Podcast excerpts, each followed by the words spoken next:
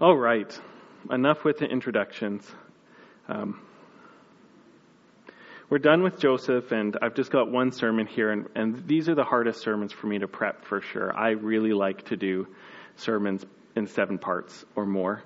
Um, and so to just do one sermon's a bit crazy, and so um, I had a lot on my heart, and I doubt any of it will come out, but we're going to be in the end of James. So you're welcome again.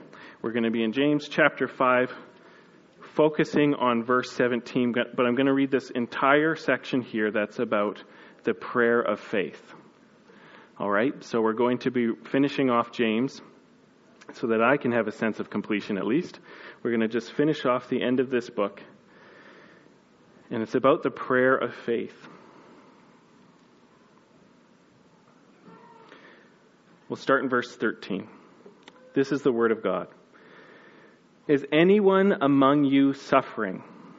Let him pray. Is anyone cheerful? Let him sing praise. Is anyone among you sick? Let him call for the elders of the church and let them pray over him, anointing him with oil in the name of the Lord. And the prayer of faith will save the one who is sick, and the Lord will raise him up. And if he has committed sins, he will be forgiven. Therefore, confess your sins to one another and pray for one another that you may be healed. The prayer of a righteous person has great power as it is working.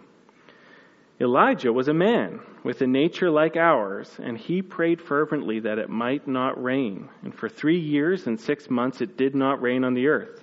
Then he prayed again, and heaven gave rain, and the earth bore its fruit. Let's pray. Father, I'm so grateful, Lord. I can just join with Greg in saying, um, I really love these people, and it is a pleasure and an honor and a gift to be here. And so thank you. And God, thank you for your word. Thank you for the word of God that is always a little different than we expect because it's, it's God speaking. It.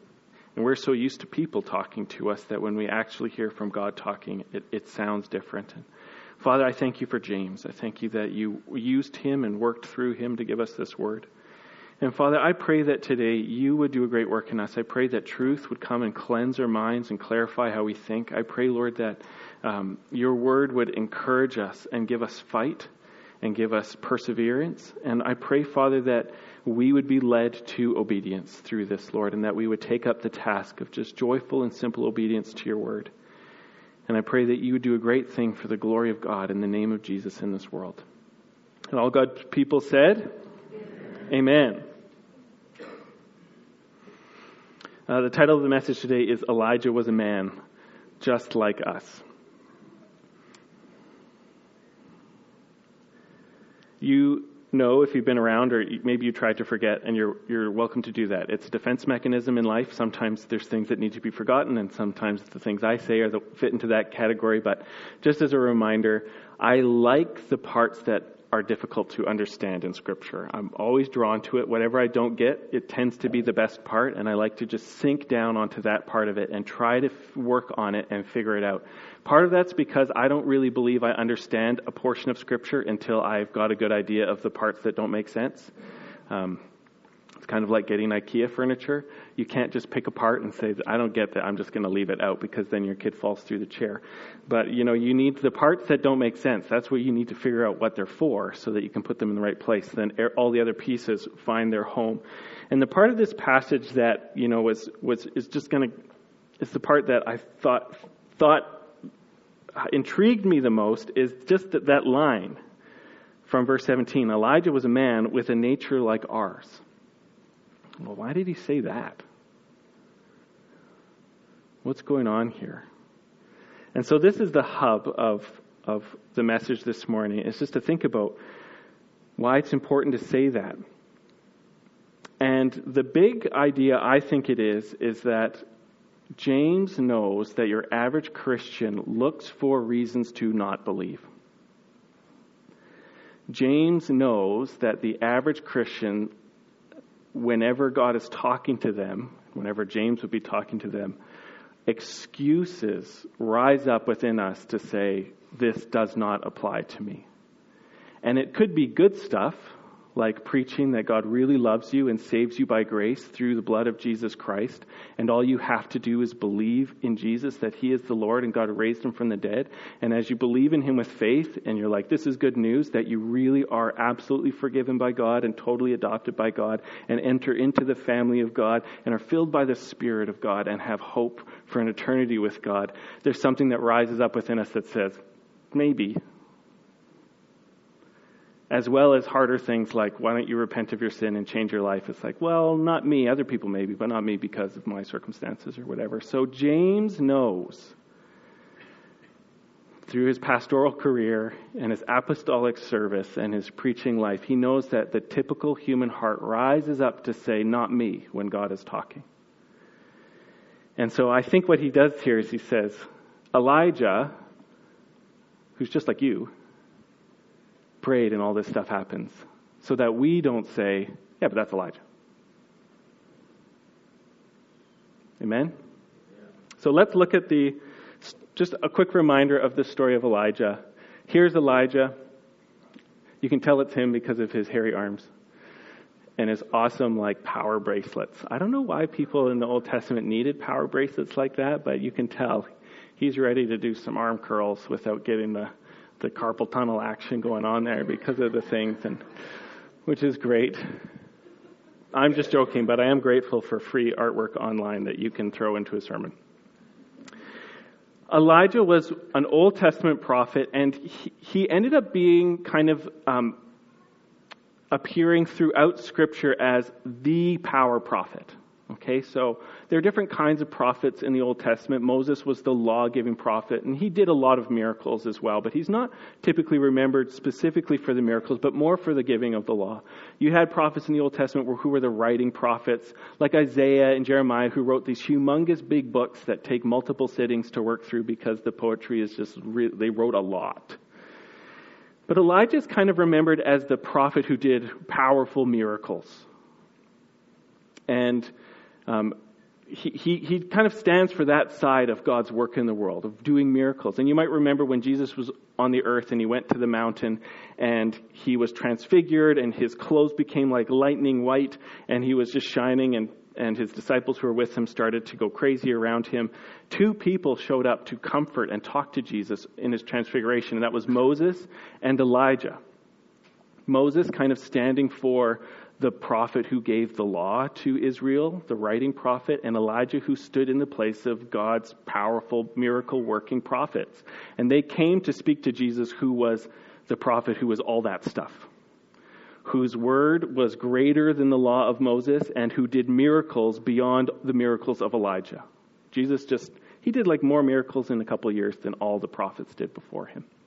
It was just like nonstop. You just walk into a village and put the hospital out of business and then go and feed 5,000 people. And he, he was just, he was better than everything. But Elijah is remembered as this miracle working prophet. And he, Elijah's story is in the book of Kings. And what was going on in the book of Kings is that the kingship was falling apart. And the kingship started off okay with David and, and Solomon, and the kings of Israel were going to lead Israel into faithful worship of God. But then things started falling apart, and then the kings of Israel or Judah were often the worst people in the nation, and they would lead the nation away from the true worship of God. And what God would do is He would raise up these power prophets who would go to the kings and rebuke them and correct them. And so the presence of God and the Word of God wasn't coming through the kingship directly most of the time, it was coming through these power prophets. And so Elijah was the power prophet who was ministering in the age of Ahab, and he, his, his work starts, he kind of comes out of nowhere. His work starts by declaring to Ahab in chapter 17, if memory serves me right, that there's not going to be any rain except by his word. And then he runs away and disappears and lives with the widow for a bunch of years while, while Israel just turns into a baked piece of mud. And then he shows up, you might remember, and he has this big fight with the priests of Baal, and he calls down fire from heaven. And then after the priests of Baal are all killed, he goes and starts praying. And he prays these three times, and he sees this little cloud off in the distance, no bigger than a man's hand. And that's what this picture is. Elijah's praying. He has to pray a few times. He keeps sending a servant, go and look in the distance. And he comes back, nothing yet. Go and look in the distance, comes back, nothing yet. Go and look. Well, I saw this little cloud. And Elijah's like, that's it. Everybody get home before you can't walk on the streets.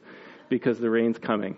And he sends Ahab home, and then he gets some kind of weird superpower, and it says that he runs before Ahab's chariot all the way home, which something, because the whole point of a chariot is that it's faster than running. Tucks in his belt, puts on his running room gear, sprinted back to the castle. So that's the story that James is talking about. Okay? And sometimes you learn those, hear those stories in Sunday school and all that stuff. And the typical human being hears a story like that and says, Man, wouldn't it have been great to be a prophet from the Old Testament? Pray and have stuff happen, talk with God, hear his voice, you know, fight with the priests of Baal, call down some fire. Anybody? Come on. Like, yeah. Like, it, you don't feel like you need to call down fire when it's so hot outside. All you need to go outside with a magnifying glass. You could start anything on fire you want to, but it would have been cool back then. And don't we do this? Doesn't something rise up inside of us? Man, it would have been so much easier to pray with faith back then. It would have been so much easier to believe God for big things back when he did big things. And James says Elijah was a man with a nature like ours. And he prayed and it stopped raining for three years, and then he prayed again and it started raining. Well, he, he didn't just pray, he prayed fervently, meaning he committed himself to it. So he really meant it. He wasn't just asking for a pony for his birthday, he was really seeking the Lord for something. But he has that line with a nature just like yours. Elijah was a human being just like you. That's the point. Elijah's no better than you.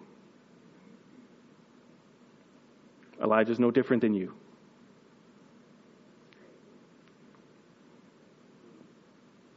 That's the point. Anybody's heart resisting? Yeah, but I prayed and nothing happened. Anybody? Okay. Stop it.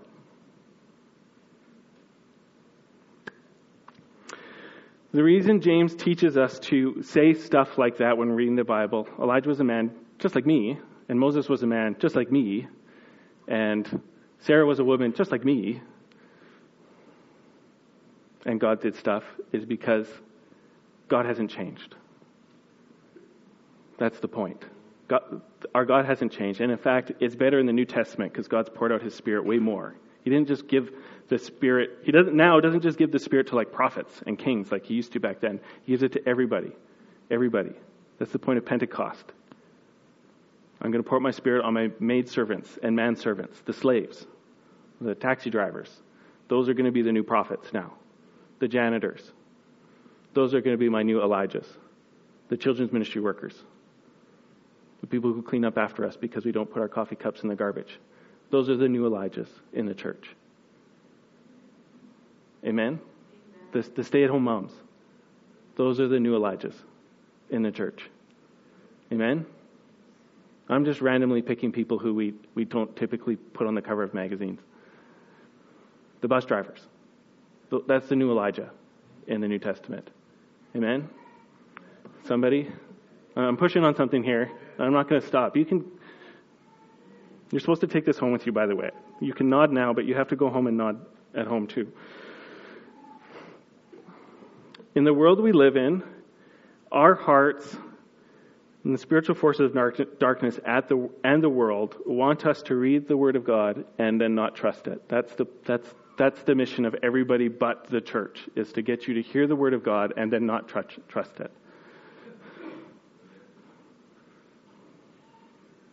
Just so you know, nobody in Hollywood, except maybe that guy from Guardian of the Galaxies, and he, even he, he's a bit Nobody in Hollywood wants you to trust the Word of God. Amen?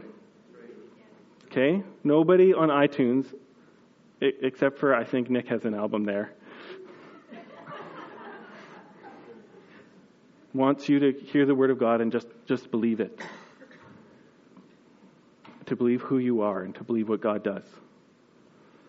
And this was the beginning of all the troubles in the world as somebody came along and said to the people, Why don't you just not believe God's word? And they didn't say what they should have said, which was, How about you shut your face? which is spiritual warfare.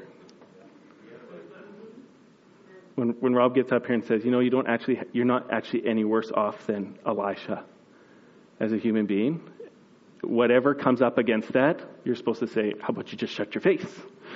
Because God's talking. And we look for reasons to believe, right?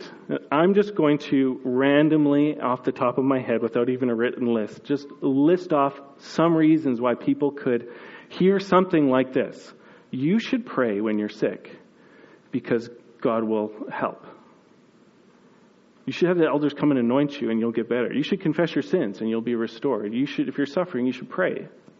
If you're cheerful, you should sing. And we read this and, and then the yeah come up. Right? Yeah, I prayed once before and nothing happened, so I give up. Um, I'm, I'm too tall to have my prayers answered. I'm too short to have my prayers answered. I'm too young to have my prayer, prayers answered. Any, any kids here? I'm too young to have my prayers answered. I'm too old to have my prayers answered.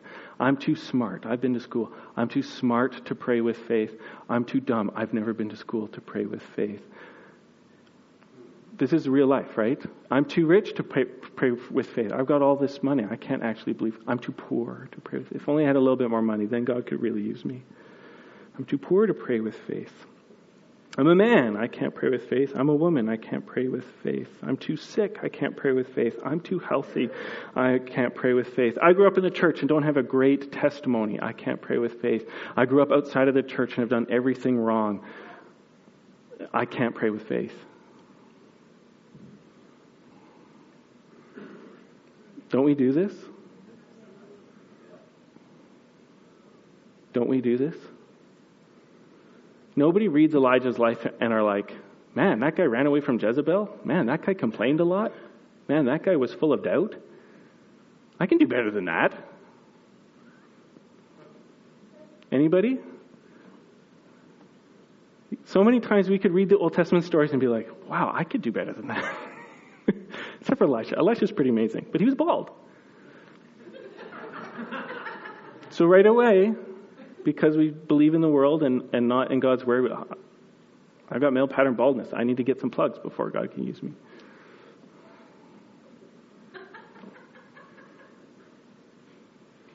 What it doesn't have it, nothing. Nothing has to do with anything, darling.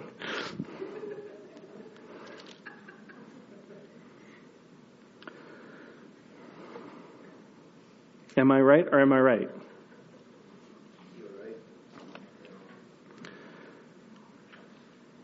We will always have a reason to not go for it if you let yourself listen to reasons about for it. And this is exactly what James is going after here. Never let yourself have a reason to not respond with faith to your situation. If you're suffering, pray. If you're cheerful, sing. If you're sick, get prayer. If you've sinned, confess the greatest people in the Bible are no different than you.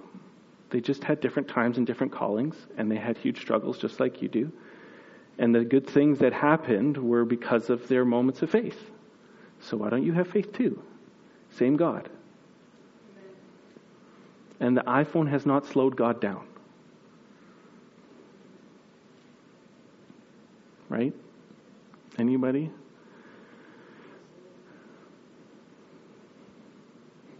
I don't know what I'm doing here. Instead, we're supposed to, I think, just believe in grace. I really like this poster.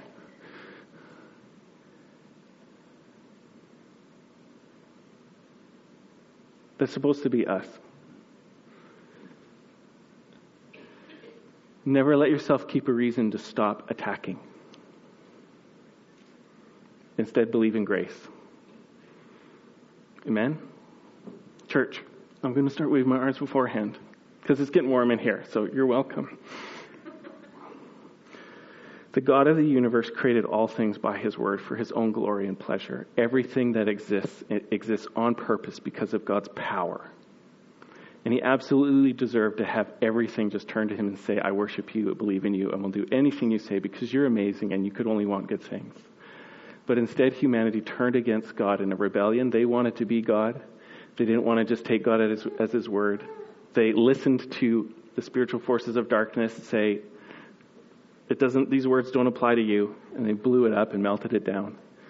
But God in His grace has not just destroyed everybody like we deserve, and instead ultimately gave His Son, Jesus Christ, to live a perfect life, to suffer violent death for sin to be raised from the grave on the third day so that everybody who looked to him in faith would be absolutely forgiven of sin and granted righteousness by grace alone and be adopted into God's family and to be filled with the same life giving spirit that made the entire universe and inspired every prophet and caused anybody to do anything good in the Old Testament. You get given that same spirit without measure, Jesus said, to be filled with for your entire life so that even when you die, there's one thing that doesn't change is that you still have the Spirit. And one day that same Spirit will raise your body from the grave to enter into an everlasting time of being rewarded for your faith in Christ as the unlimited God uses his unlimited creativity to figure out unlimited things for us to do to enjoy one another and praise God with ever increasing joy forever and ever and ever. And this gospel is going around the world saving a bunch of nobodies in nowhere. Read Steinbach, where we're almost literally on the other side of the planet from everything that ever happened in the Bible. I think there might be a few people here who have a little bit of Jewish descent in them, but most of us are just a bunch of unworthy Gentiles who don't deserve anything. But God's given us everything for free by grace, by trusting in God. And so, in our lives with all the spiritual warfare and all the troubles and all the pain and all the stuff, we're supposed to respond to everything by going, Grace! God of the Bible for free, do something. The promises of the Bible are my promises. God's with me. Your strength is for me. Your help is for me. Your, your open ears for prayer or for my prayers. So grace, grace, grace, grace, grace, grace, grace. I messed up my life. Grace. I blew it again. Grace. It's summer and I don't want to spend all that time parenting. Grace. It's the first day of summer and I'm already bored. Grace.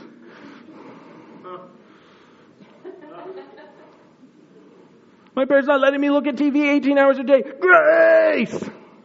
I'm sick. Grace! I'm discouraged. Grace! I'm fighting with people. Grace! I'm offended. Grace! I'm called to missions. Grace! I'm called to outreach. Grace! Grace, grace, grace! Attack! Attack! Attack! Attack! Attack with grace! Pray with grace! Persevere with grace! Suffer for, with grace! Grace! Grace, grace, grace. Don't quit. Don't decide you're the exception. Grace. Because of grace.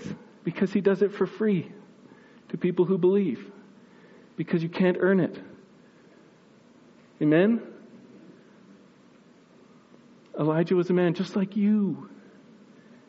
He called down heaven by grace. Right? He didn't just think there was a, he know that there was a meteor coming or something. He prayed and he got it by grace. He shut up the heavens by grace. He called for rain by grace. He got it from a God who works by prayer for free. He just wants us to trust him and believe him. Take him at his word. Amen? Oh, church. Can you imagine what your life would be like if you didn't listen to one excuse? Not to just apply the Word of God to your life and to trust God and to trust that He will do good by grace. What would your, how would that change your life? You wake up in the morning. My finances. Grace, grace, grace. I'm hurting. Grace, grace. There's going to be grace. Because the word says to pray. Not so that me and God can waste our time, but because God will respond by grace. Grace.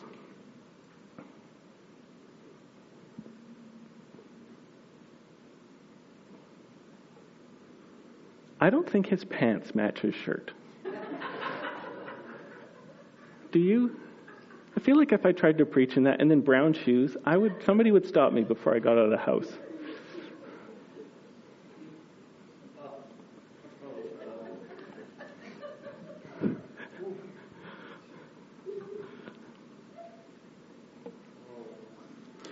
I just want to I just want to stop soon. And I just want to end by saying this summer, why don't we just aim for simple obedience to God's word? There is a word in, in the Bible for every, everyone's situation any situation you can be in. I think that's part of what James is doing here. He's just covering the church. Is any of you suffering? That's like a third of the church right there. There's something you can do. You should pray. Is anybody cheerful? That's the other third of the church. You should sing praise.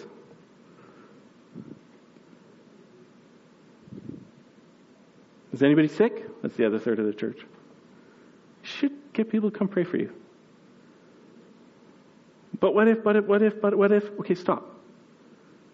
God's word has given you something simply, simply to do for obedience by trust. I trust God. I'm going to just pray. I trust God. I'm going to sing a song. Let's sing. I've, I've been trying to do this because I think out of all these things, the one that I fall down the quickest on would be that is anyone cheerful? He should let him sing praise. Right? Is anybody cheerful? You should go shopping on Amazon. Which is also something to do if you're suffering or sick. Is anybody cheerful? I'm going to go buy an ice cream cone. Is anybody cheerful? I'm going to go build a bench. Those are all fine things. But you can, I'm just like, I'm going to just practice simple obedience. I'm going to sing. I'm just going to sing a song. God told me to. Say, Hey, are you happy in the Lord? Why don't you sing about it? It's finally nice outside. We should be singing all the time. You go for a walk, you skip church to go ride your bike in the woods, you better be singing.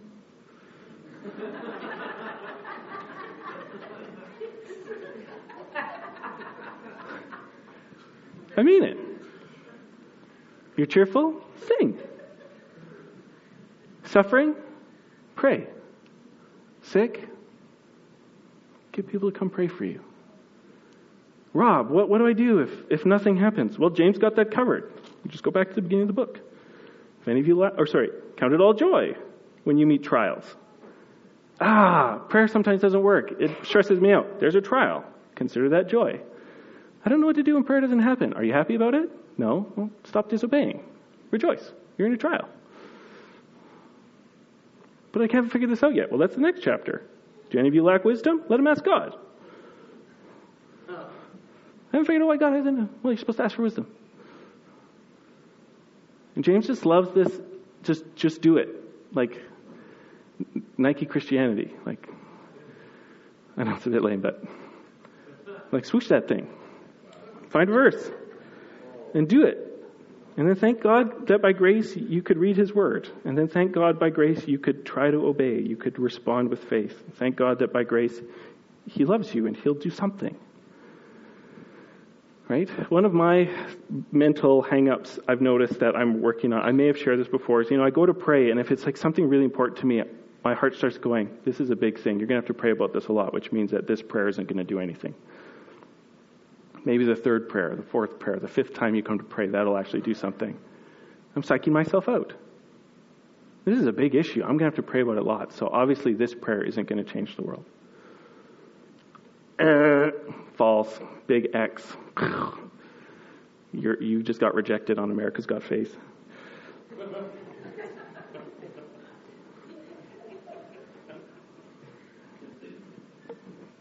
the book says I, sh- I should pray.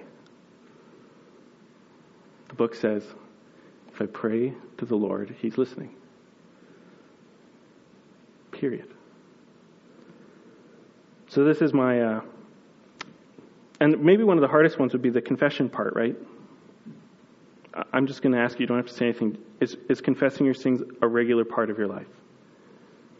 Right, so this is the progression. Are you suffering? Pray. Are you happy? Sing. Are you sick? Come and get prayer. And while you're getting that prayer, confess your sins.